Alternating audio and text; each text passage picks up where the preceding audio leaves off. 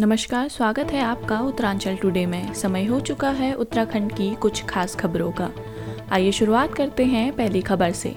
उत्तराखंड के हल्द्वानी में नशे में धुत पति ने दोस्तों के साथ मिलकर पत्नी के सिर और चेहरे पर चाकू मारकर पत्नी को किया लहूलुहान मुख्यमंत्री पुष्कर सिंह धामी ने कहा, वामपंथी ताकतें बिगाड़ रही हैं माहौल। कानूनी कार्यवाही से पीछे नहीं हटेगी सरकार। परीक्षा को लेकर राज्य सेवा आयोग ने बनाई सुरक्षा की नई व्यवस्था। डबल लॉक में रहेंगे पेपर और क्वेश्चन बैंक।